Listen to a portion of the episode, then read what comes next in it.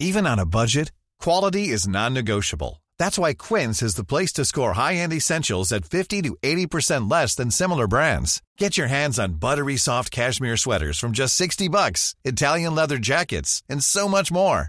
And the best part about Quince, they exclusively partner with factories committed to safe, ethical, and responsible manufacturing. Elevate your style without the elevated price tag with Quince. Go to quince.com slash upgrade for free shipping and 365-day returns. There's never been a faster or easier way to start your weight loss journey than with PlushCare. PlushCare accepts most insurance plans and gives you online access to board-certified physicians who can prescribe FDA-approved weight loss medications like Wegovy and Zepbound for those who qualify. Take charge of your health and speak with a board-certified physician about a weight loss plan that's right for you. Get started today at plushcare.com slash weight loss. That's plushcare.com slash weight loss. Plushcare.com slash weight loss. Thank you for listening to Kicking the Kyriarchy. And that makes you pretty kick ass.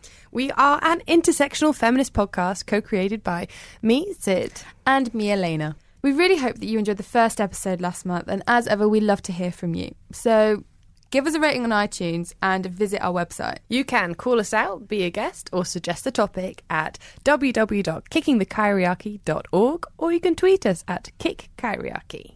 So, for example, Sarah and Tom pointed out to us that it's better to say non disabled than able or able bodied when describing the absence of a disability. And Helen got in touch because she really liked the podcast content and tone, but would have liked it to touch on privilege by virtue of age, which actually we should probably devote an entire episode to. And lastly, we had an anonymous comment that basically said that everyone has experienced discrimination and discrimination can be far more complex than the issues that we touched on. And this is really valid and it would have been great to have had a contact and a name so that we could get in contact, uh, get more info and links to we can educate ourselves and share. Thank you for getting in touch because we're taking it all on board. We've had an overwhelmingly positive response from everyone who's listened, so thank you for taking the time to let us know. If you want to put this in the form of an iTunes review, that would be even better. We're also working on getting some advertising so that we can help contribute to the costs in getting involved, so, for example, getting to and from the studio. So, after a pretty abstract topic like privilege, we're going to sink our teeth into beauty whilst we might disagree on how best to explain beauty, can we agree on beauty standards and how they affect us? Sid and I are going to acknowledge right here and now that we are what you might call normatively pretty. So, blonde hair, blue eyes, white skin, and slim. And that's, that's, enough, enough about, about us. us. We're so badass. yeah, we're just kicking your ass. Yeah. Kick, kick, kick the Kyriarchy. Kick, kick the Kyriarchy. Ray, please introduce Hi. yourself. Hi, so I'm Ray. I am a white, cisgendered, fat female, and I talk very loudly on the internet about being fat and being mentally ill and being disabled. I'm a big believer in being out there and being a role model for people, and I also run a personal blog, which I'm going to be turning into a professional blog, which mentors young people who are dealing with being fat or mentally ill or disabled or questioning their sexuality. Oh, I'm also bisexual. I forgot to mention that. so yeah, that's me. That's brilliant. Can you tell us where we can find the blogs, or do you want to plug them? So um, at the moment, you can find me on Twitter at oirae, which is O I R A E.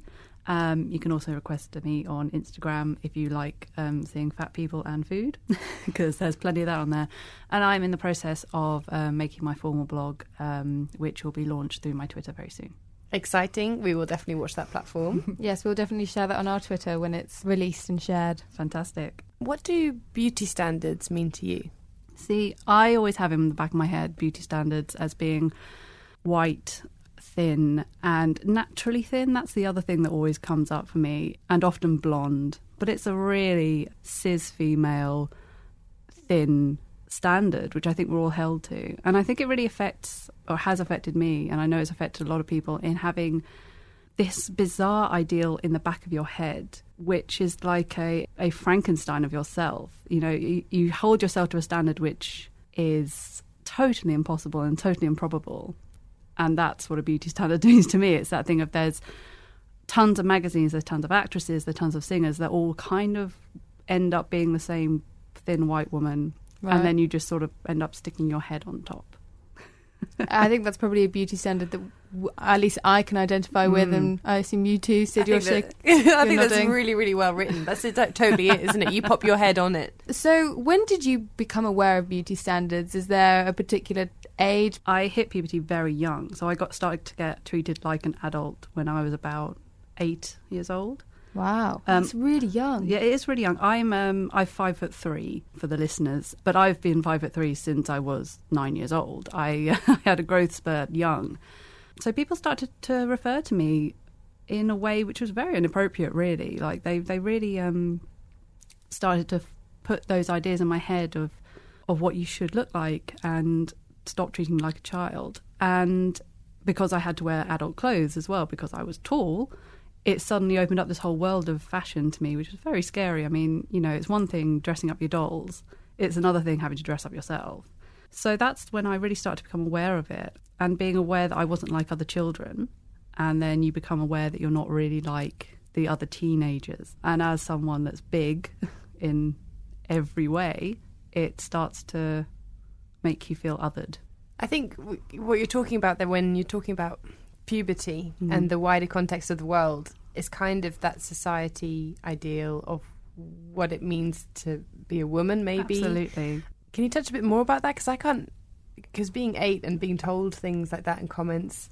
and- Yeah, that's the thing that I'm really shocked about is the fact that when you think about being eight years old, that's really, really young to have like such strong ideals and to be treated as like a woman. Well, this is an interesting point, actually. It does lead very much into fat identity as well. People judge you on your looks. They judge you on what they see first off. They don't ask you anything about your life, about your circumstances. To those people, I was not an eight year old. The people on the street, they did not see an eight year old. They saw someone who might be 14, 15, 16. That really influences you because you're always being taken as something you're not. And there's always assumptions being made about you. And having to learn that very young, I think everyone learns that eventually, but learning that at eight or nine years old is a really big marker. You will be judged on your appearance, and you can't change that. All you can really change is how much you care. really. How do you think all of this shapes your identity now? So, for example, you're a fat activist. Is that the word? Yeah, I'd say that. Yeah, yeah. I'm very happy to be called fat.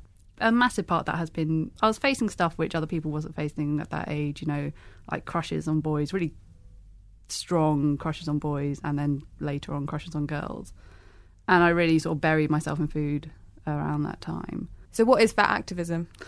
Fat activism covers quite a few things, but the main thing it covers is being out there in society, being able to call yourself fat, and accepting that that is a, your body shape right now. You might not be that forever, you might not be that in the past, but right now, in this moment, you're a fat person.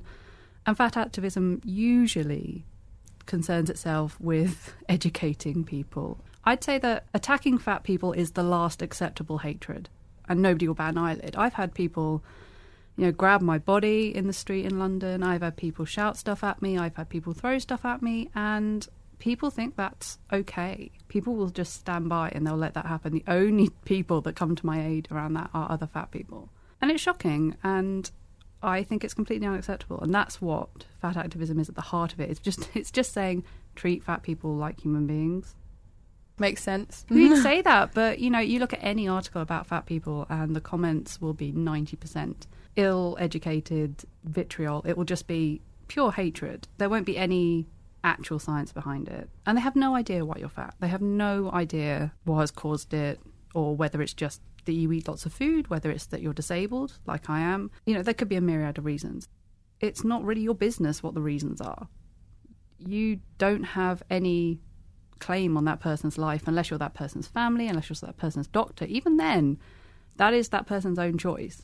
And it kind of leads to the third point, which is in the majority of cases, you'll find that it's just that people don't like looking at you. They've got their own aesthetic preferences, and that's all that really matters to them. We call it health trolling, where they just they bring up all these facts about obesity, and you can say, well, what about a thin, inactive person? What about a thin person that eats red meat every day or drinks four or five units of alcohol a day? They'll just try and change the subject back onto, oh, but you're fat. And it's like, well, well yeah, I am, and I know the health risk, but I personally don't drink and I don't eat red meat and I exercise. I think it's interesting comparing it to things like smoking and how you wouldn't have a smoking activist but you have someone like a fat activist. And if we acknowledge that maybe being fat isn't unhealthy, mm. why is that okay? It's kind of only one example. It's like it's the very worst devil's advocate example. The fact is that some of us are at our most healthiest when we're fat. Those of us who are recovering from eating disorders might actually uh, be uh, at our healthiest when we're carrying more weight. And when we talk about health, we're also talking about mental health as well. Of course, Right. of course. And I'm definitely at my healthiest now. I've suffered from extremely low self esteem most of my life, mostly linked to my weight, and a really aggressive inner voice about how much I weigh. When I've weighed a lot less than I do now, there is no one fat person, like there is no one thin person. I've got a friend that runs marathons who is British size 22. But, you know, then there'll be fat people that can't walk for more than a mile. You know, you, there's no good or bad fat people, like there's no good or bad thin people. But for my personal story, I've always been overweight, but I became the size I am now, which is a British size 20, after becoming disabled and having drastically reduced my mobility. I can walk now, but I couldn't always walk unaided. And I found it very hard to keep the weight off because I still had to eat. And I've never been one of those people that can eat what they want. I've, I've always been someone that has to be very careful with what I eat. And so for me, that's why I'm fat. And I could have really hated myself for a long time if I hadn't worked on going, well, actually, I have to choose my battles. And by starting from there, I actually then went on this massive path of self love. And now I think I'm the happiest I've ever been. actually. amazing. because the moment, the, the great secret is, of course, consumerism is built on us hating ourselves, isn't it? All of us, whether we're So you know, true. whether we're thin or not. It's built on us hating ourselves so we can buy the thing to make us better. And I see thin friends of mine all the time talking about their weight. You will never be satisfied unless you can accept where you are right now. The basic line is you cannot wait for your life to start when you hit a certain weight because you will probably not actually look like you want to when you get there anyway. As I said, my ideal self in my head had- longer legs, bigger feet, and had um, a wider rib cage and smaller breasts, and it's like all these things that I was not going to get to. Yeah, I think that's one of my biggest gripes is that I hear all these, mostly women, mm. talking about all these uh, ideal bodies, and it's like that's just not your body shape. And I just mm-hmm. really want to emphasize the whole point of body shape and body size, and that it's all different. That some people just are naturally like that, and that's okay. Absolutely. I get very down as well at the idea that in order to celebrate one body, you have to throw the other body under the bus. Whether that whole controversy around Daisy Ridley recently, who is the actress in Star Wars, when people are saying she's too skinny, and it's like, have you seen her lift? She is in prime health. We don't need to attack her to feel better about who we are. That's called thin shaming. Yeah, it's. I mean, it is a slightly different thing, though. I would say. I mean, there's the fact that you're never going to be not hired for being too thin unless it's like specifically, I don't know, modelling. But in the majority of industries, you're not going to get turned away from a job for being thin, whereas you will with being fat. It's a reality. You do. This is the other serious side of it. People always talk, oh, it's about what you can buy on the high street, and that is important, but it's not. I mean, you can get rejected for insurance purely based on two numbers on a piece of paper. They won't weigh you. They won't test your fitness. They will just look at it and go, nope you can get rejected for very important life things which would not be barred to thin people. Have you ever been rejected for something, or has that Mm. has that ever been a direct experience for you? Yeah, absolutely. I've been rejected for um, very important housing insurance based on my BMI. Um, nothing else. But it's a reality for many people. I've got friends that have been rejected for jobs, very qualified women. Do you have to dress smarter as well. I mean, if a thin girl goes out in jogging bottoms and uh, um, sheepskin boots and their hair up in a messy bun, she's bohemian, she's fun. If a fat person does it, they don't love themselves. So. You talked about other successful women being turned away from jobs. Mm-hmm. Do you think this affects other genders as well? I think it does, but I think it's worse for women. I think femme presenting people for sure get it worse. Can you quickly explain what um, femme presenting means? So if they wear clothing which is traditionally seen as feminine, but people might not necessarily actually be identify as women. But in previous jobs, I've certainly um, worn very similar outfits to thin colleagues and been told I'm not smart enough, which is upsetting. Could we be fat activists? Or how could we be an ally? Yeah, I mean that's a good question, and I think listen. Everyone says that first is listen to fat people when they say I'm good with being called fat. It's an identifier just as anything else. Like if they're okay with it, don't say, "Oh, but you're not fat. You're beautiful." That's my biggest bugbear. I hate when people say that to me. I am both. Yeah. That's fine. Listen to what they want to be called. Um, listen to their gripes. Listen to the concern and take it seriously. It's always frustrating when people hijack conversations. You know, when somebody says, this is a really hard thing for a fat woman. And it's like, oh yeah, all women slightly feel that, you know.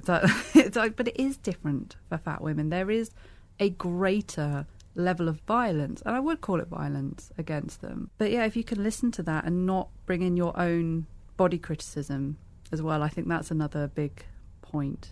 I don't mind reading or listening to my friends have their weight concerns, but what you've got to remember is for somebody who's thinking, well, I want to lose four or five pounds to fit in that dress, you're talking about being in the game, and we're talking about being so far outside that race. you know, we're not in that game anymore. I'll just describe my body type a little bit actually on that note. I'm largely hourglass. I've got a bit of a stomach. I'm short, but I'm also just a size 20. I mean, to some people that will sound horrific, but I am just a size 20. I am a moderate fat I am at a size where I can fit in chairs. I'm fitting in a chair right now. I can go on planes. I just about come under the weight restriction on most things. I can have privilege there, which a lot of fat women do not have. I can shop on the high street in some stores where a lot of people can't do that. I think it's very important to for me to acknowledge that I have that privilege as well.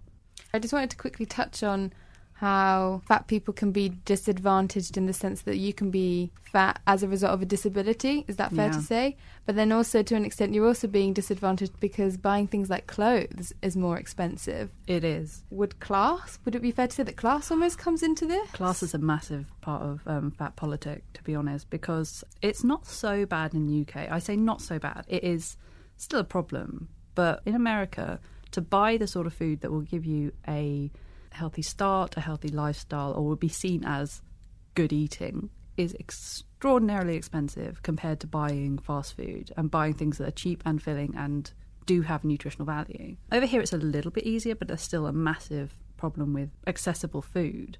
And that feeds into it. There is a class divide. I don't want to get too much into fat narrative because it's very easy to say that there are good fats and there are bad fats. There are people that are trying their best and they're striving, and then there are people that are just lazy and feeding into that stereotype.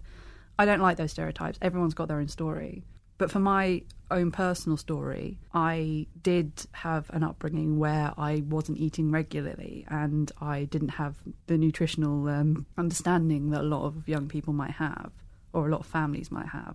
And I didn't have an active childhood because I had a disabled mother as well. And that does feed into it. If you do not have access to that and if that is not something that you grow up with, I think there's studies now that show that if you are a fat child, you will probably always be fat. And it, I think it, it can be very classist to say, oh, well, everyone has access to certain diets and certain gyms and certain um, lifestyles. Like, I'm sorry, but I, I, I know it's, it's, it's not true, but there are certain people that think that the vegan lifestyle is, although it's, it's very good for you, it is prohibitively expensive. And people like um, Jack Monroe have proved that that's not the case, but it's that's through a lot of work on on their part. You know, they have really researched into this. That's the thing. We can't all be nutritionists Mhm. or people who like devote our lives to being chefs and running a blog on food. That's just Yeah, not. it's not the reality for every person. The luxury of time. And this is this is the other point that I think is very important. I could dedicate more time to exercise. I do exercise every day, but I could do more. But I have to work because of this government. Mm-hmm. they will not pay out for my level of disabled. I work part time actually now because I've been forced into part time working because of my disability. And so I don't have the financial benefit of being able to afford a personal trainer who could possibly help me or any of these things that could possibly help me. But then I don't want the help.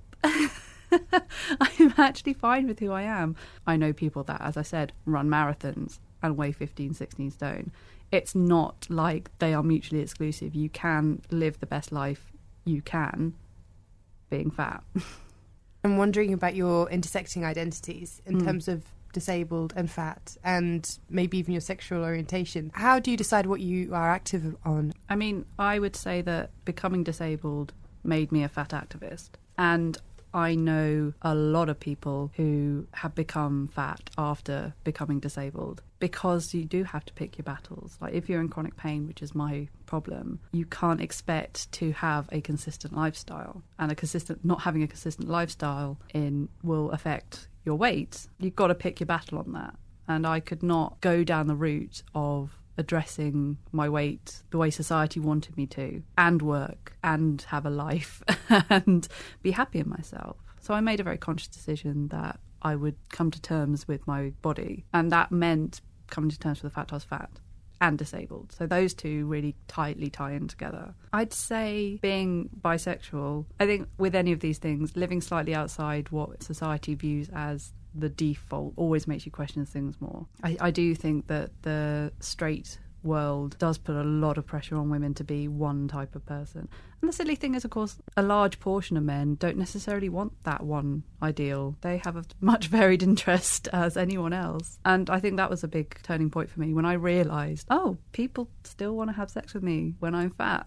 I think that's really important. And I think it plays into the idea of a male gaze in magazines and things. But also, if you're bi, it's about who would be interested in you. It's more about the people. Well, for me, it is just meant that I can focus on the people. I can focus on being around people that make me feel good rather than. Which is a good thing. Yeah. but you'd be surprised how many people don't focus on that. I mean, especially if you are a fat person and you're constantly being told that your body is disgusting, it makes you feel that your body is disgusting. And if you buy into, oh, well, you can't go on a date and oh, there's there's a advert for a slimming drink at the moment where they say, "Oh, I'm going to take this for a week because I have a date at the end of the week." I mean, that's obscene, isn't it? Yeah, that you should alter yourself for, for a, date. date. Exactly. and it's just, but that's that. Most that, of them are shit anyway. And it's that thing of going. That idea, though, is really strongly ingrained in our culture. And whenever I was starting to date when I was younger, and I was sort of on that borderline, I was a size 16. I was noticeably bigger than other people people. But I would still think, God, I don't want to meet this person. What if they don't like me because I'm fat? Now it's like, well, if they don't, they can leave. Who cares? That person is not someone I want to be around. Yeah, and that's brilliant. So, what do you say to people who say that you're championing an unhealthy lifestyle? See, that's a really interesting question. I mean, I just think I'm just championing living the best life I can and I'm championing other people to to live the best life they can. I don't think that people should be not exercising, but they shouldn't think that exercise and eating a better diet is going to fix all their problems because it might not.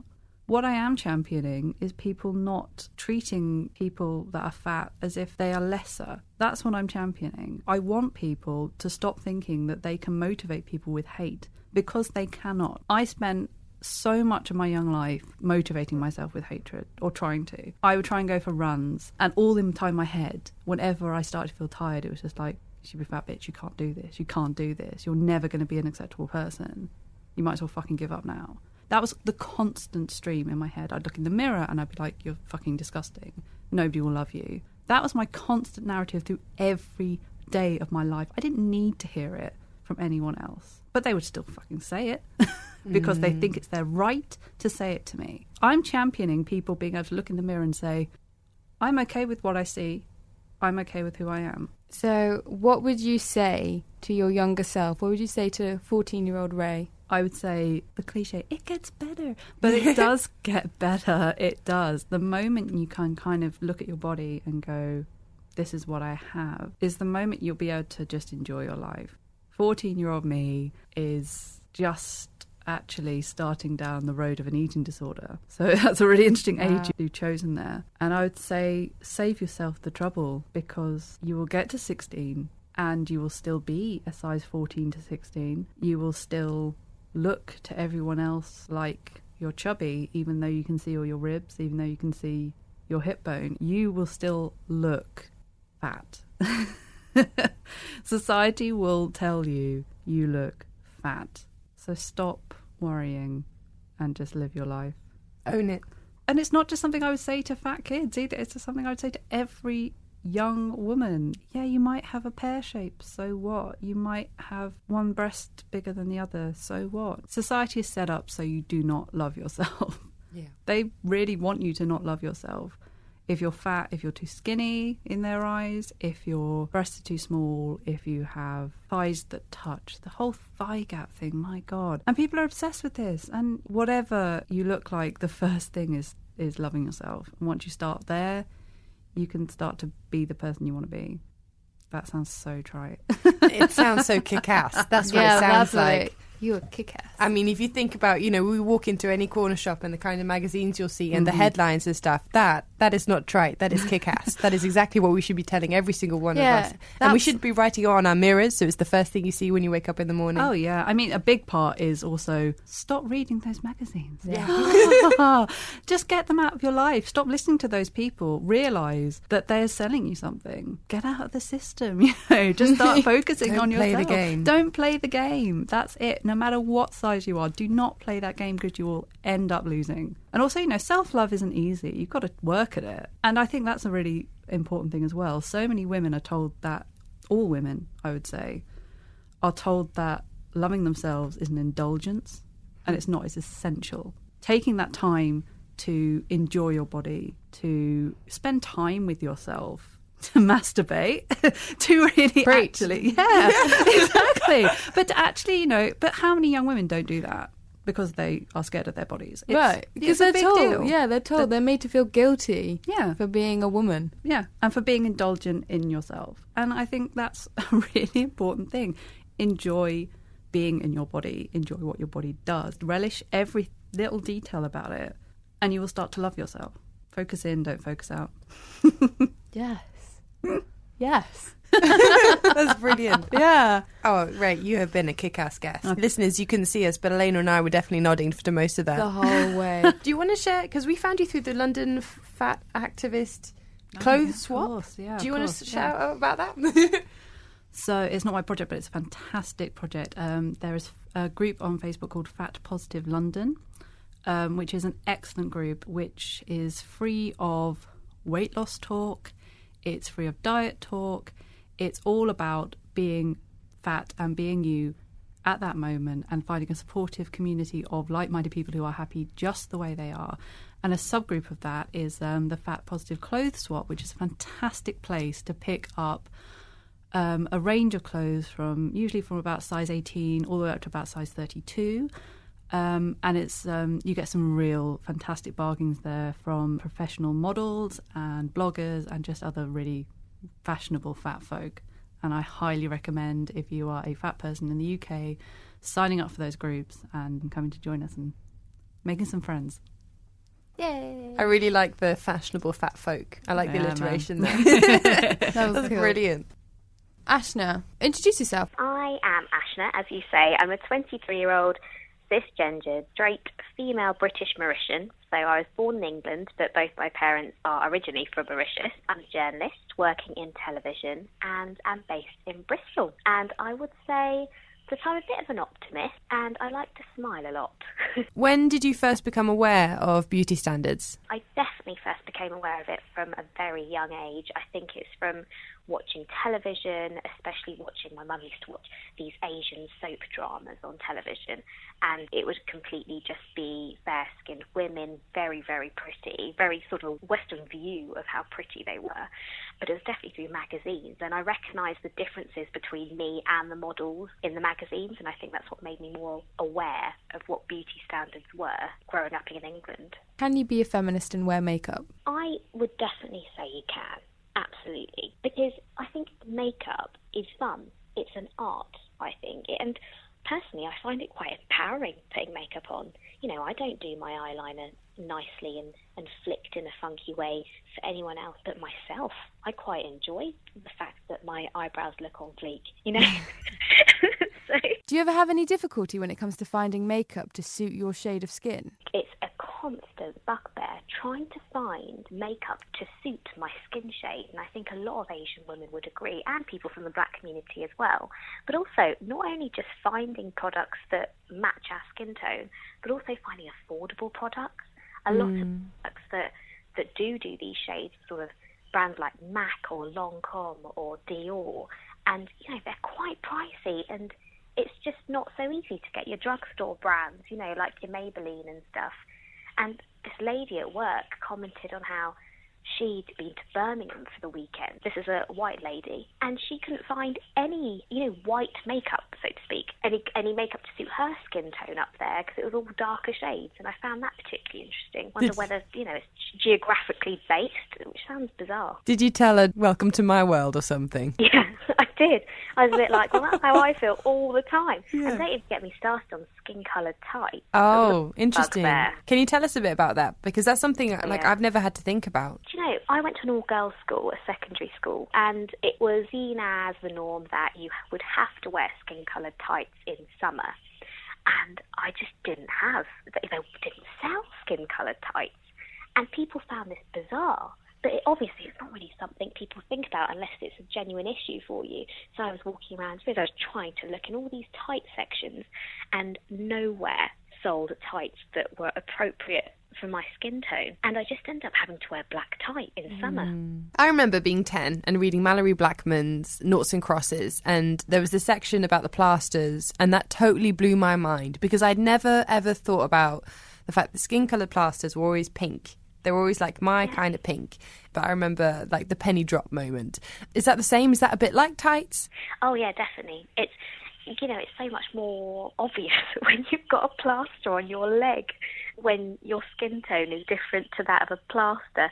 And that's why I'd usually buy the see through one. But having sort of a light cream plaster on you, it does stand out. It really does. But also, speaking of plasters, the other thing that I find quite strange is that still, even with all this talk about diversity and, you know, different skin tones, in a box of crayons, the pale neutral colour of a pinky colour is still called skin. I had no idea. I- What do you do for tights now? Oh, this is still a constant issue. I just don't wear skin colour tights because there aren't any. Does this piss you off? I mean, I know Oh, you're yeah. optimistic and smiley, but Oh no.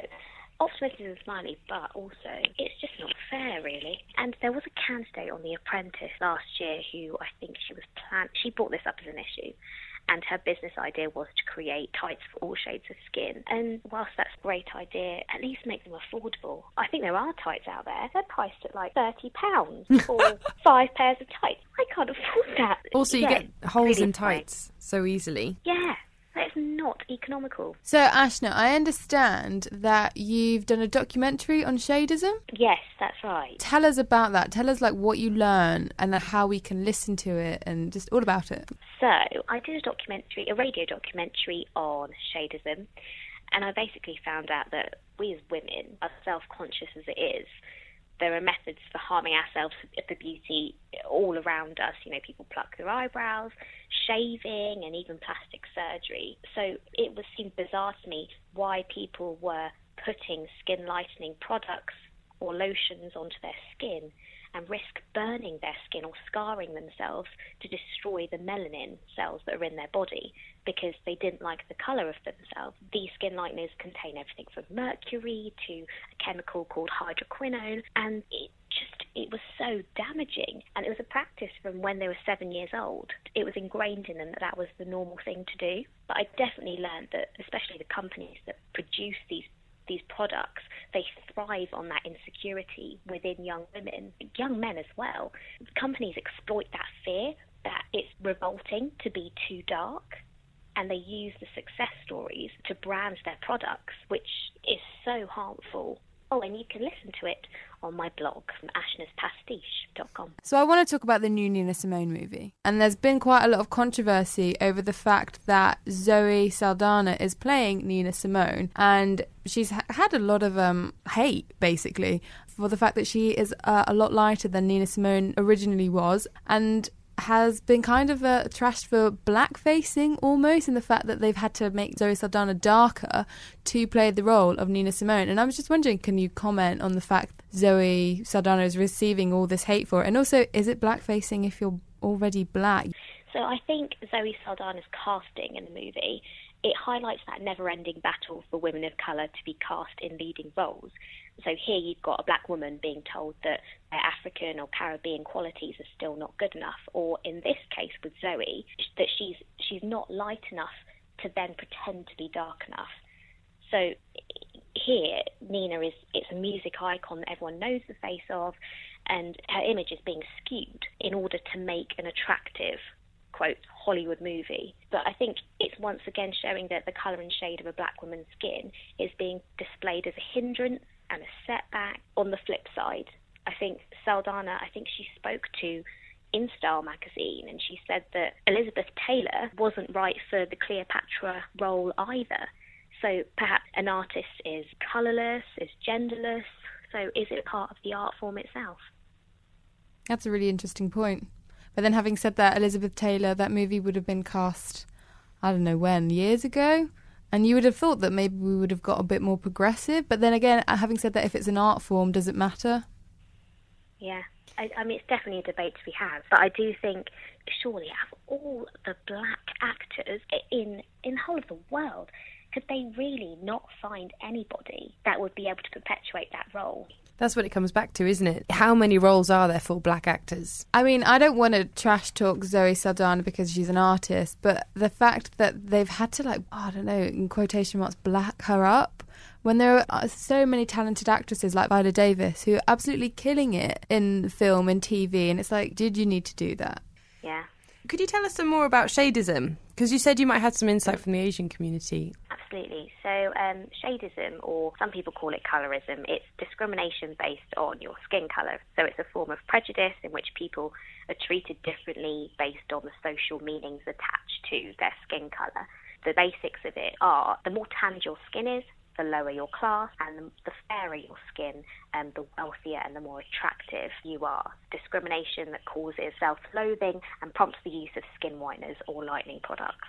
So, then how does this affect the Asian community? A huge issue still in the Asian community, particularly when it comes down to marriage or career prospects. There are so many skin lightening brands out there that seem to keep multiplying, like Fair and Lovely and I think the name just says it all, really. The fairer your skin, the lovelier you are, the cleverer you are, the better you are. It's a concept that has been ingrained in so many people, not just in Asian communities. You know, India, it's a huge, huge issue over there. They actually have among the highest amount of products they make in India for this purpose. From the documentary, I realised that it's actually not an issue that's dying out and they're prepared to suffer for it. So, actually, yeah. have you ever been on like the receiving end of some shadeism? Like, do you have any experiences that you're like, willing to share? Yeah, absolutely. Growing up, a lot of people would say to my mum, you know, your daughter's quite dark, maybe you should keep her out of the sun. There's a constant underlying thought in, in many relatives that I'm darker than also most women in my family. You know, it was always seen as normal that Ashna can't sit on that sun lounger, she has to sit on the one in, with the umbrella on it because she can't be in the sun. And oh, getting skin lightening creams for Christmas, like what the what? hell? Oh wow. Uh, yeah, yeah. So um, yeah, I mean, not by any. This is not nothing to do with my my parents at all. It would just be relatives. You know, just like, oh, just try this cream. It's really good for clearing up your skin slash whitening your skin. The story about the sun loungers and never being allowed in the sun, that's pretty shocking. The Christmas presents, because I remember being given things like fake nail sets for Christmas, and I'd be like, I don't know what, the, what the hell you think I want to do with this. but like to think that that may be the equivalent, but more entrenched in racism, I suppose, and in structure. So now you're, you're quite successful at what you do, being in TV journalism. How do your family see that, your wider family? They're all you know, incredibly pleased. But it's interesting though that television has moved so quickly and it's become such an acceptance to be of any shade. Anyone can be on TV. But I don't think that I would be accepted in the same way as a journalist as I am here if I were to work in somewhere like India. I genuinely feel that I would be too dark for them to put on screen. It is so evident still in their sitcoms, in their television programs, that women have to be a certain shade to be on screen. So you feel like it would be easier to be a TV journalist in England? Yeah, definitely. Wow. Or in somewhere like Amer- America. Western, I definitely think they're more accepting. Hey, folks, I'm Marc Maron from the WTF Podcast, and this episode is brought to you by Kleenex Ultra Soft Tissues your ally to help tackle your allergy symptoms this season. I love the change of seasons, but nobody loves pollen and all those other things floating in the air that make you sneeze during this nice weather. Kleenex Ultra Soft tissues are hypoallergenic and allergist approved. So fight back against watery eyes and runny noses without worrying about irritating your skin. For this allergy season, grab Kleenex and face allergies head on.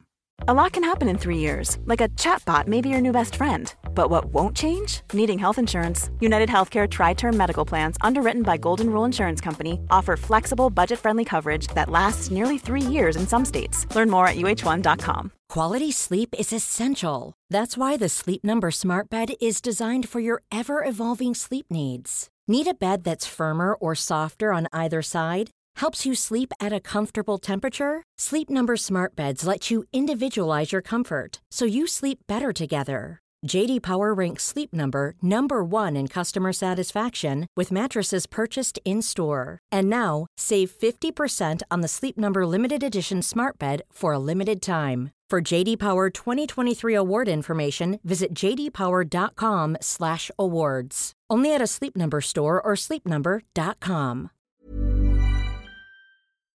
Which is weird. You would think it would be the opposite because I guess stereotypically that England is lighter skinned than somewhere like India. I think it's because most you watch TV and the people on TV are seen as people to aspire to, and that's why people of lighter shades of skin tone are on so many different shows in India because you see the programs and you and you think, oh, I'd love to look like her, I'd love to look like him, you know, just because of, of the way they look. So, do you think India is aspiring to Western ideals of beauty in very generic terms, but that maybe, for example, the UK and America, they're trying to appear a bit more diverse because a lot I don't know. There must be quite a lot of migration of different ethnicities, and so they're trying to. I don't know. Is the UK any more I, diverse? I think people are too scared to call out countries like India because I mean I don't know how our barber feels about this, but uh, certainly in India there's just so much to want to be lighter because of the people that appear on screen, and I think people are too scared to say something about it. I have a friend who's Tamil, and he said that it was absolutely revolutionary for him when he saw on Netflix the Masters of None, and he saw the the actor whose name I've totally forgotten right now. Aziz, Aziz Ansari, yes.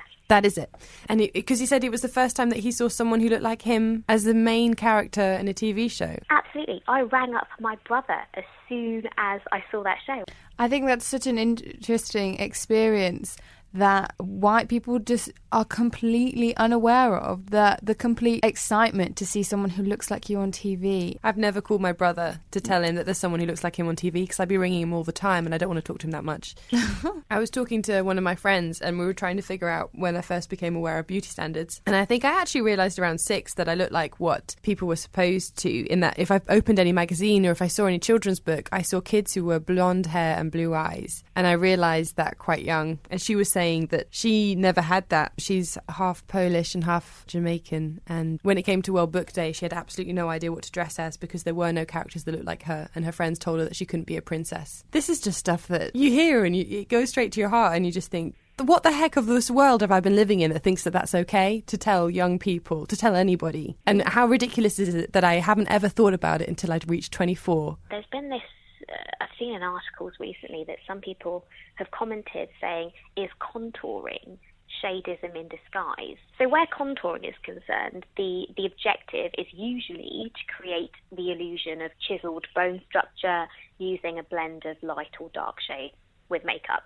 But for people whose beauty lies in the broadness or the bluntness of their features, streamlining noses and cheekbones to European standards does seem like a little bit suspect. I don't think contouring is shadeism in disguise. I think it it just so happens to be that somehow you're creating illusions with light and dark shades just to create that look that you're after. So you have gone into journalism and specifically TV journalism. Is that fair to say? Yeah. Did you ever have any concerns about getting into TV journalism because of the shade of your skin? Well, I know that there aren't many television journalists who are from a diverse background. So I went into the industry very aware of this. I actually got got into my job at the moment through a diversity scheme because it encouraged positive discrimination in a newsroom, in, in any newsroom. But I think it's a bonus. I think if I can have a successful career and I'm a person of colour and I'm encouraging other people of colour to get into an industry they would otherwise not consider, then I'm definitely proud of that. I think that's interesting that you got in on like a diversity scheme. So in some ways, that I think people would agree that that's a good thing and that we're actively encouraging diversity. But then at the same time, could it be counterintuitive in that we're not basing it on merit? Yeah, absolutely. I think a lot of people might think it's that, but that's the other issue with the diversity scheme. They might think, why didn't you apply for other schemes as well? But I did apply for other schemes as well. It just so happened that I got through it via this way. I don't know if I wholly agree with the whole quota thing. I think that it's a it has to be a, a balance between both between reflecting the, the audience that you're serving. So, as a television organisation, are you reflecting that in your broadcasting? But also, do they have the merit to to complete those jobs. I'm definitely. I think I've definitely got my own opinions about this because I definitely think that organisations should be actively trying to get more diverse people as part of their organisation, mm. and I mean that in terms. And I'm very passionate about it in terms of everything in terms of sexual orientation, the nine protected characteristics of the Equality Act, which include things like age and disability and marriage status, and mm-hmm. because organisations actually fundamentally perform better when a people can be themselves, but also b when they are more diverse, because you get more of a range of different points of view, and together it means that you, you think about strategies different ways. And when you become somewhere that celebrates the things that make people different, it really can transform the workplace. And I mm-hmm. think that as it stands, the world isn't fair. It is much easier for a white man who's non disabled, who's straight, to literally just have the confidence to go up to that person in that bar, start networking, and get the opportunity to get to the job interview so he already knows the person who's on the panel to get the job. And I think that's much harder for everybody else. And this isn't even talking about class, for goodness sake. Mm-hmm. And I think organisations that recognise this and actively try and take steps to. I think quotas is a really interesting debate, and we should probably devote an entire episode to it, to be honest. But recognising and celebrating diversity is something that we should not be afraid to do more. I think we are organisations who are made up of mostly decision panels that are mostly white, able, non disabled men they are afraid of saying, oh, we're a little bit racist because of the way that we do our applications. Actually, you can see the name of the candidate and you can see that it's a different sounding name. So mm-hmm.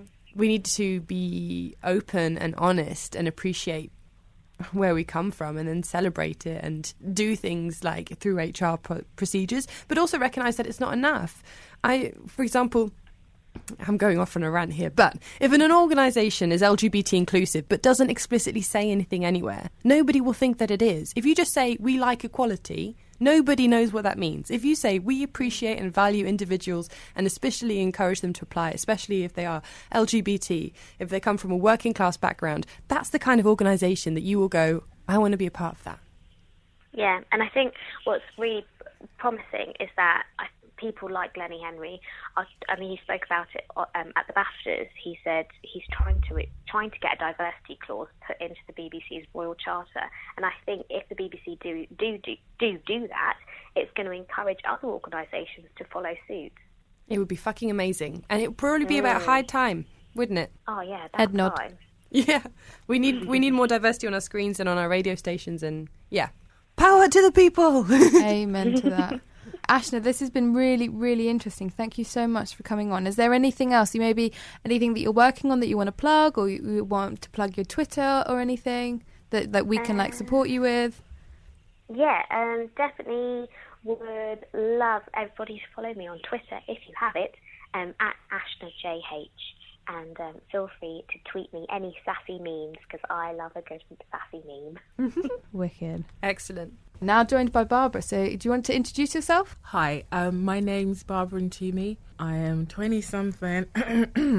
I'm a student currently finishing my undergrad and I am a business owner. I'm very active in a lot of politics, especially pertaining to anti racism, anti fascism. What elements of beauty are you interested in talking about? I'm interested in talking about makeup. I belong to a beauty of colour makeup group, and there will be a small section in society that know exactly what I'm talking about, and I actually really love it right now. So, me saying beauty of colour Facebook group is like a code. As a black woman myself, you know, hair can be seen as political, how no other group of people have their hair discussed, scrutinised, analysed, gone over, thought over, thought about, written about, sung about in the way the black women have. So that's something that I like to plug my ears into and listen to and contribute to. I think a lot of beauty is shaped by your personal experience. For me personally, I remember when I was younger, my mum used to always say that I was beautiful. And growing up, people used to comment on looks and looking beautiful, etc. and stuff. I've realised, like, in the last couple of years, I've struggled with my response to that. If somebody says to me, Oh, you look really beautiful, I've struggled with it. Like, I'd just be really awkward for some strange reason. And I noticed that about like two years ago, and I've been actively myself doing work to be like, Well, if someone says you're beautiful, just, you know, embrace it. It's a nice compliment to give someone, although you should give compliments more than their beauty and what they look like. But beauty is subjective again. It might not necessarily them commenting on what you look like. They might be commenting on the way you are, the way you speak. It can mean all sorts of things.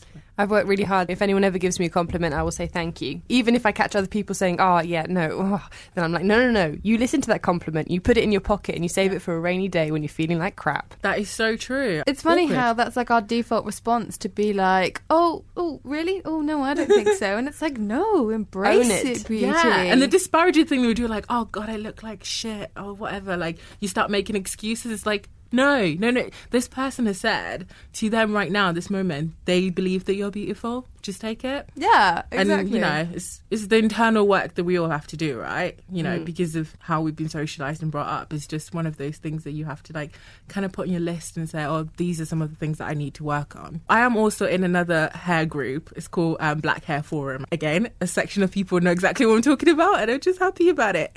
But I'll talk about beauty of color first. So beauty beauty of color is a lot of the discussions, a lot of stuff we do that is about makeup, but we talk about much wider stuff. We talk about like colorism we talk about what's classed as beautiful, what's classed as good looks, and what isn't. Again, like we call people out and stuff. It's a very like friendly learning community, and people give people tips, and people tell people, oh, this is where you can get this. And if you like, you know, if you have an issue, i.e., like your foundation doesn't match anymore, as you know, the seasons are changing, especially for black women in particular, when the sun comes out, and you know, we've been hibernating in the winter. Most people's um, skin tone change, which means like they wake up two days later and the makeup that they put on does not match anymore, which is probably where capitalism gets your money, but that's another conversation.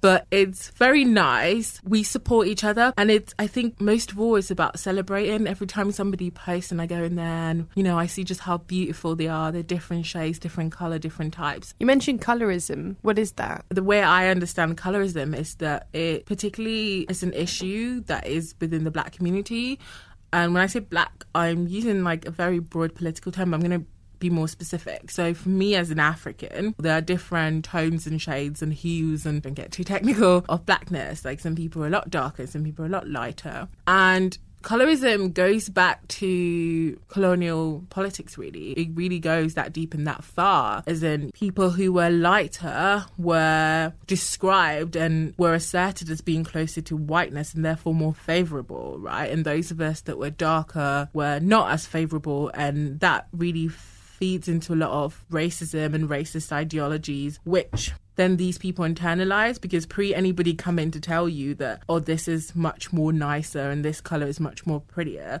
in terms of just the media and everything of that nature in film and television all of that stuff you can see that there's definitely a difference and people who are public facing tend to have a certain look in terms of just the skin color. It has a deeper impact on relations with people and how other people who are necessarily ascribed to that look are made to feel like they're not as pretty or not as beautiful, they can be as successful. And it's really sad because then it kind of borders into a very medical thing in the sense where you have darker skinned people, people who perceive themselves to be darker. That's the other problem as well. There are people who you can say, oh, this person's visibly dark, but then there's the issue of people perceiving themselves to be darker and trying to get as closer to white as they can because they feel like that's the best position to be in, lightening their skin, and which can cause very, very harmful medical problems for them. It's just very insidious how like this very racist ideology is internalized by a group of people and then in the long run has health effects. How is that reflected in makeup? That is reflected in makeup as in I can never buy a foundation from certain brands because when I go into a shop, so this is a real story. I was in Sheffield. I'd run out of foundation and I normally buy a particular brand because I know that they cater specifically to my skin tone and to black people and most beauty brands don't. It's probably the reason why I did not start wearing makeup until like maybe two, three years ago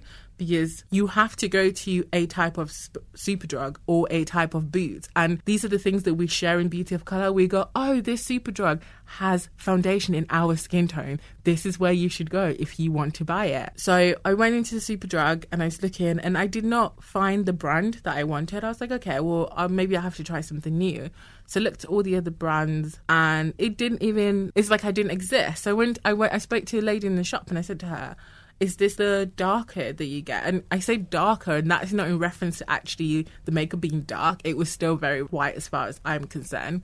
And she's like, oh, yeah, yeah, that's all we have. I was like, this is Sheffield. Like people that look like me live here. That's part of the problem that a lot of things have to be special ordered or you have to go to a specific shop and it's not as available or as accessible as other things are to other groups of people, predominantly white people, for example. I do think the things are definitely getting better. I do think the attention is being paid to those things, although be it in a very capitalist way. Like there's the argument people are, oh, there's a whole other market that you're not selling to. It's like okay, maybe that works for you, but the general principle is maybe you should just provide makeup for everybody, no matter what they look like. And I mean, I understand the argument, but obviously, as an anti capitalist person, it always grates me the wrong way. Your motivation should be diversity and celebrating it, not necessarily making more money. Exactly. For yourselves. Yeah. I think that was interesting that you said that you kind of have to specially order things, and that can get expensive, and then that's just like an extra cost, and that's something that people, white people, don't have to expense. Yeah, th- that is true. So this is another makeup story, and like my whole life doesn't revolve this way, but there's a Boots near Unit, Islington area, being very London centric right now, and the makeup brand that I normally buy, which is the one that matches my skin tone, that I've always bought since I started wearing makeup. I went to the shop and it had it there, which for me is like a win. Like you're onto a winner already. Then I looked at what they had on offer and I found something that matched me, but not specifically like the particular item I was looking for. And I kept going like every other three weeks or so to see if this particular thing I was looking for would come and they'd stock up. And after like, it's been like four months now and it still hasn't come. So I spoke to the lady and I was like, oh, so you're not going to sell this brand product? Because that's the thing that they make. She was like, oh, you know, I don't know. This is all that we have. And it's like, yeah, but you've restocked everything else in the shop except this brand. It does not make any sense to me. She's like, oh, obviously she's not probably the right person to ask on issues like this. She probably has no involvement in that. But that again speaks to speaks to a certain level of understanding that people have. It's like, oh, we'll stock everything else. But this particular brand, which I'm not going to buy that people don't know that a certain group of people buy from this brand because that's the way that this brand markets itself. So to not, whether consciously or subconsciously, not refill the items of that brand just speaks to something more to me. Like you don't care. Like whatever you're to offer, we're to buy it anyway. So what's the point? I don't know I'm laughing. So when did you become aware of beauty standards? The thing that has always made me aware of beauty standards has been Beyonce. Oh, like yeah. I am the unofficial official East London coordinator of the BeyHive. Sick. This is my Twitter bio, so it's it's true. Slash the J Hive. Anyway, I thought you meant Jay Z. no, me too. no, no.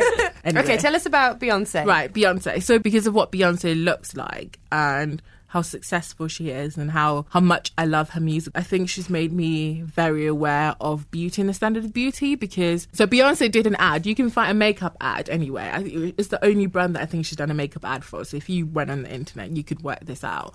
Basically, I think it has been written about, but if you speak to especially black women, particularly about their ad, Beyonce was whiting up right? And it was a way for this brand to say, oh, but we do cater to black people. Look, Beyonce, like Beyonce is the person that people wheel at when they say black people. And it's like, okay, but all black people don't look like Beyonce. So you're clearly missing out on something there.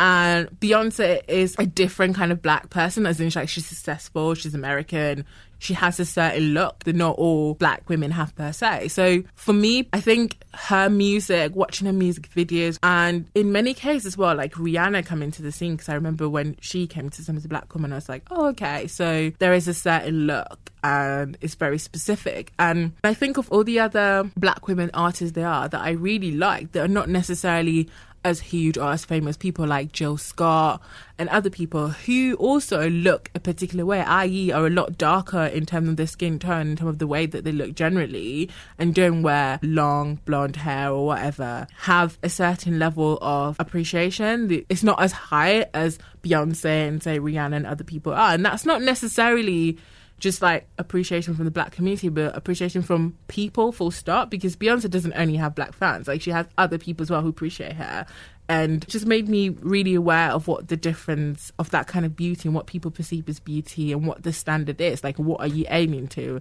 You know, there's a joke like, oh, you know, I'm trying to aim to Beyonce level or whatever, or Rihanna level. It's never, oh, I'm trying to aim to like Jill Scott level or Lauryn Hill level. And even if that's brought up, right, that in itself, like, let's take Lauryn Hill for example, that's used as another standard that black women must get up to to bash other black women. It's like, oh, but why are you wearing weaves and and loads of makeup. Look at Lauryn Hill; she's like really natural and Afro and stuff. Like you, you just can't win. Mm. And I, for me, it's really sad that people can't see that the lesson we learn is there are different types of beauty. People look different. Like that's why there's a Rihanna and there's a Beyonce and there's a Lauryn Hill and there's a Jill Scott. Like that's why there are all these people because we don't all look the same, and that's okay. That's fine. Yeah, totally. You touched a little bit on hair just then. Yeah. About um, natural hair and weaves and stuff. Mm. Do you want to talk a bit about the politics of of black hair? Yeah. I mean, up until I went natural myself, I didn't think the hair was political. I really didn't. Like I said, I'm African myself and I was born in Ghana. I grew up in Ghana. So I'm still, I feel like I'm fairly in touch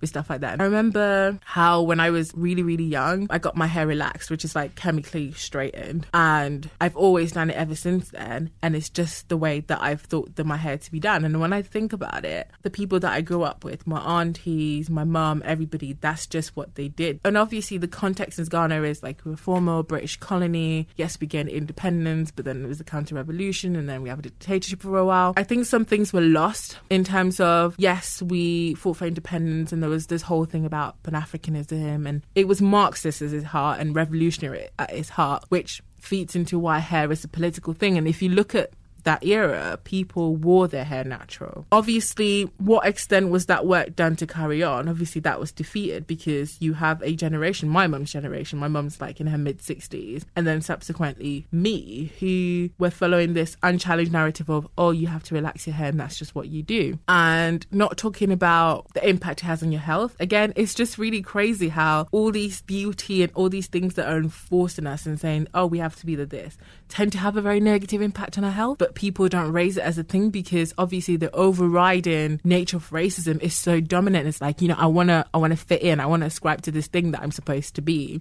Mm. That you put your health in the line. Like you put that in danger because you're trying to aspire to this thing that you're probably never going to be. So hair is very important for black women, especially. I'm of the opinion that you can do whatever you want with your hair. What I do want black women to understand is all the facts, like have all the options. I think that's really important. I don't think I've ever had that. Like I was young and I was told this is what I was supposed to do and blah blah. And and in many ways, like people like me who grow older and then decide not to relax their hair and go natural, for us, it is a political act because it's like, oh, I'm defying all these things I was told younger that this is what I was supposed to look like, this is what I was supposed to be. But then the other thing is, women must be given the freedom and the space to do what they would like. I don't believe in judging and telling other people, oh, your hair should be not like you do what you want. The internet is there. Oh god, wonderful thing, this thing.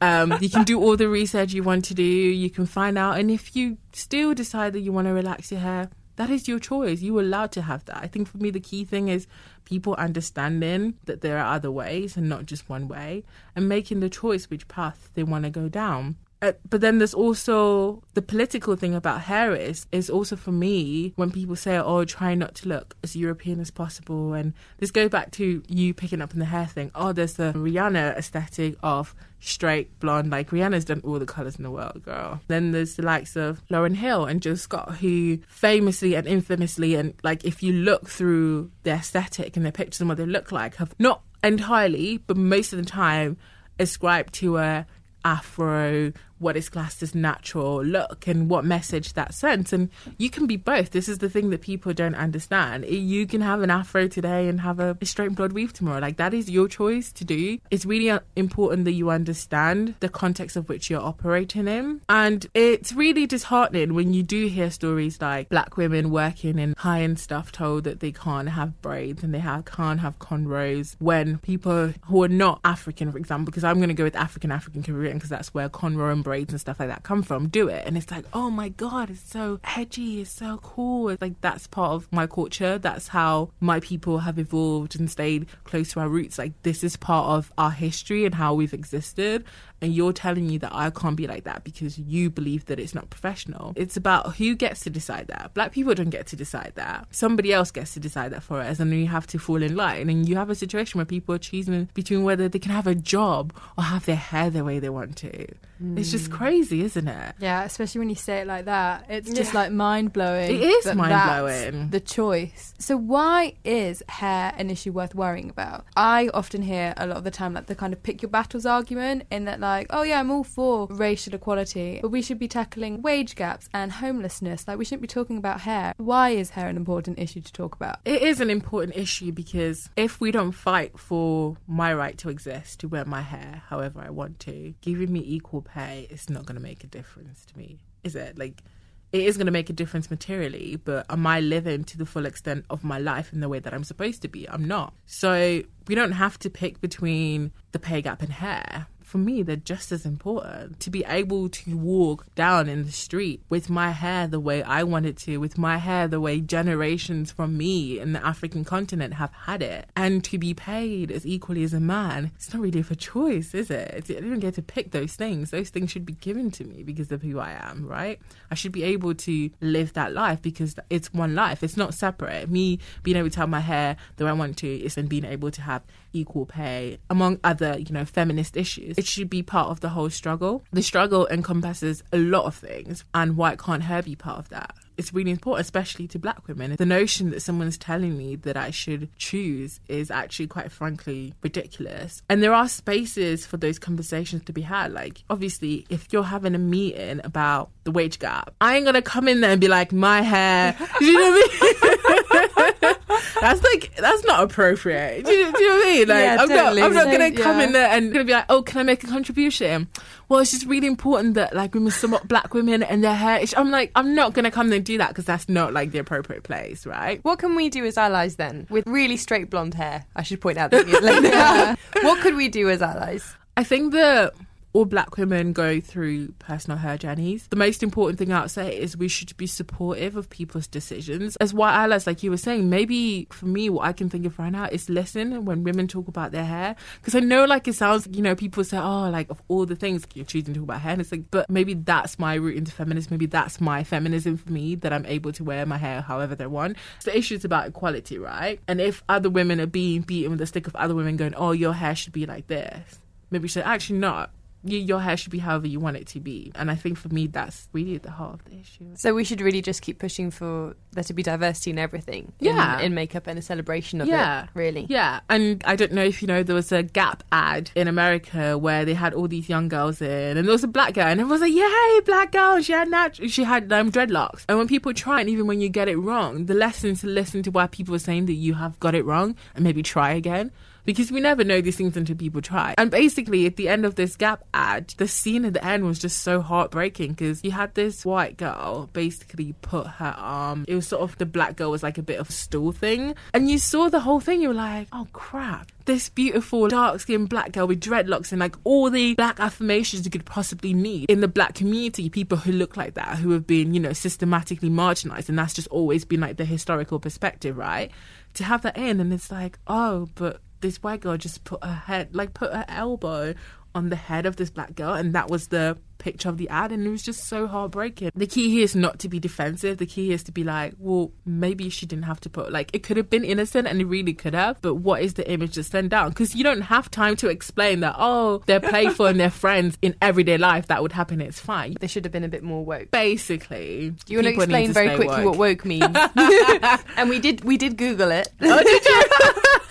Would you like to clarify what it means? I, so woke, my understanding of woke is an awakening right you awaken to the injustice and like you you're aware that everything is not as it seems. And then the narrative is like once you've opened your eyes to those things the unfairness of how britain can just go bomb syria and like we can't do nothing about it. Like the and, and refuse to take refugees. Like how dare you? You know what i mean? You can't do anything about it. And it's hard because yeah we can't physically change the situation now but actually it's the continuum. It's us pushing and pushing and pushing eventually that is gonna have a breakthrough hopefully. And the objective is once you have awakened stay woke. Don't forget that yes you're not gonna win the battle tomorrow or the day after. It's a process. So stay woke. Keep pushing Thank you so much. and that's really good coming from you as an activist on so many issues.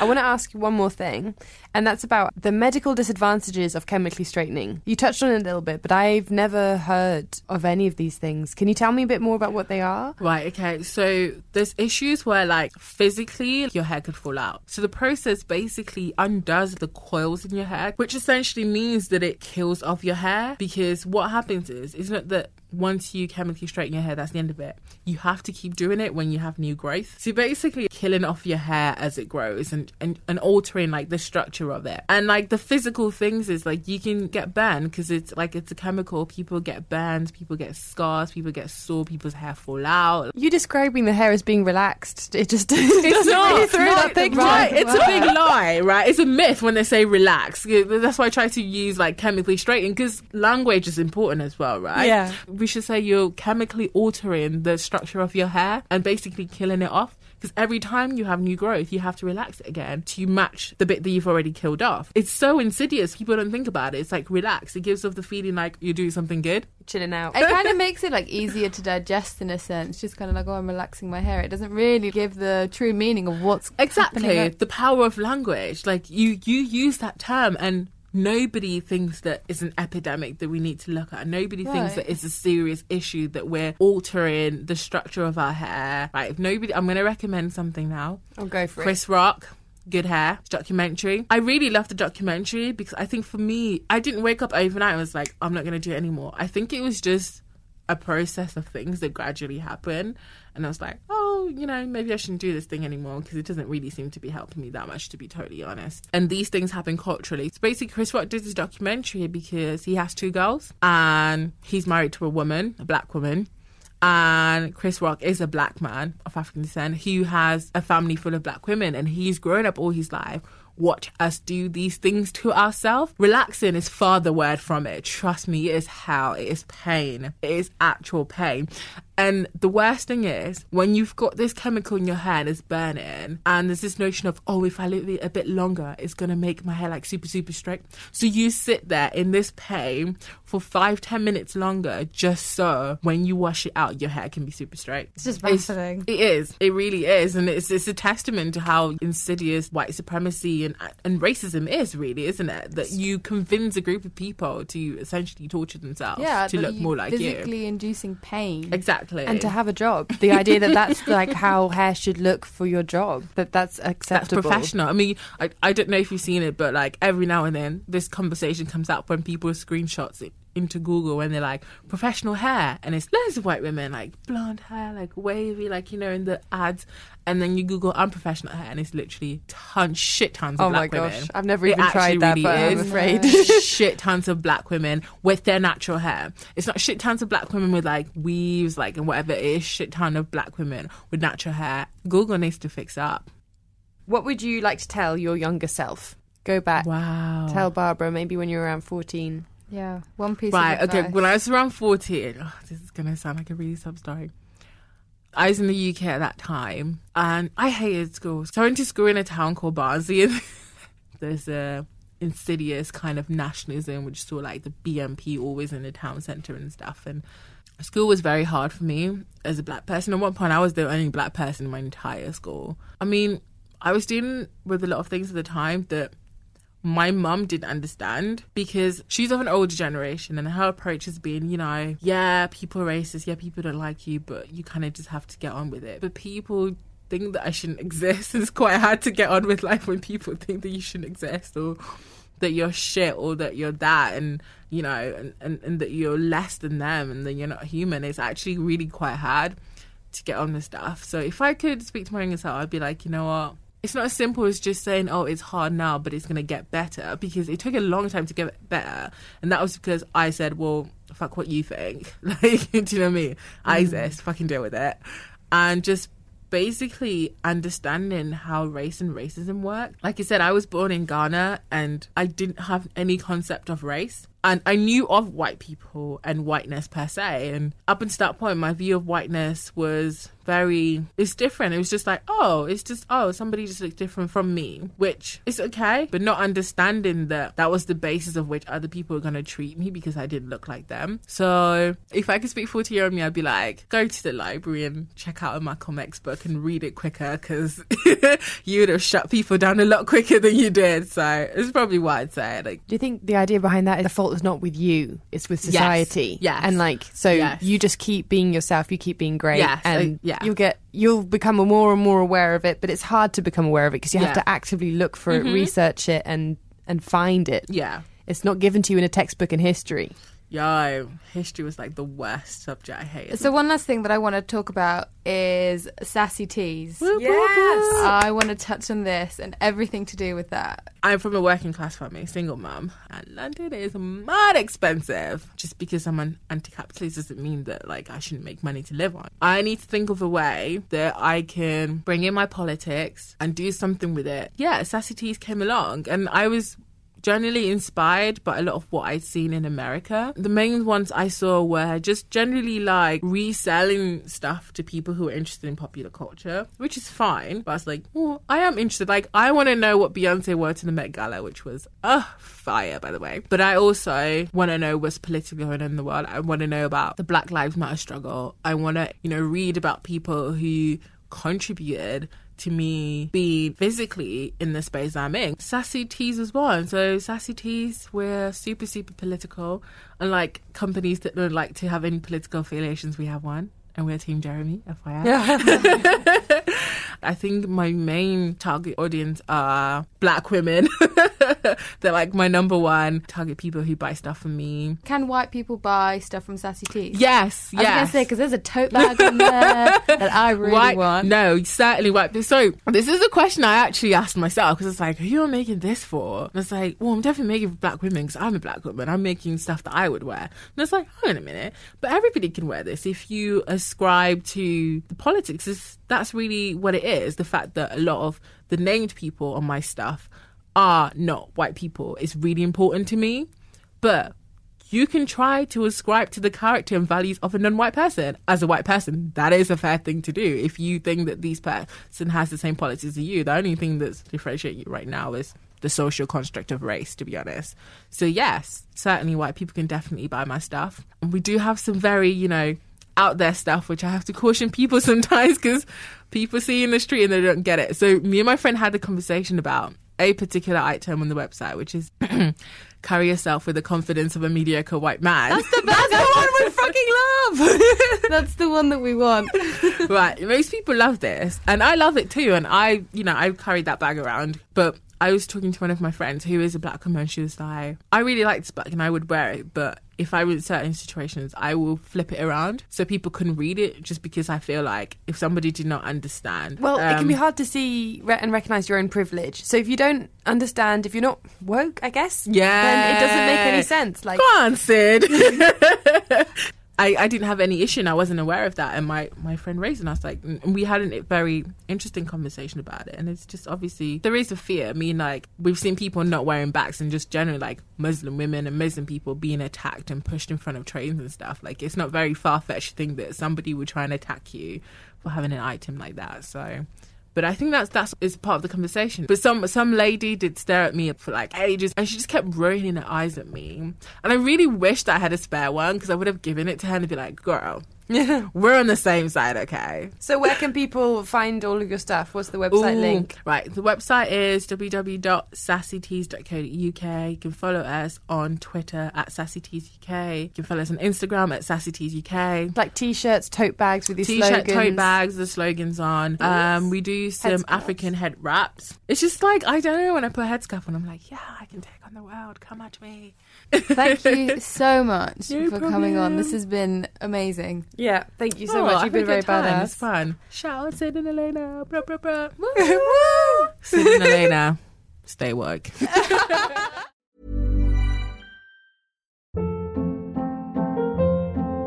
Hold up. What was that? Boring. No flavor. That was as bad as those leftovers you ate all week. Keke Palmer here, and it's time to say hello to something fresh and guilt-free. Hello Fresh. Jazz up dinner with pecan-crusted chicken or garlic butter shrimp scampi. Now that's music to my mouth. Hello Fresh. Let's get this dinner party started. Discover all the delicious possibilities at hellofresh.com.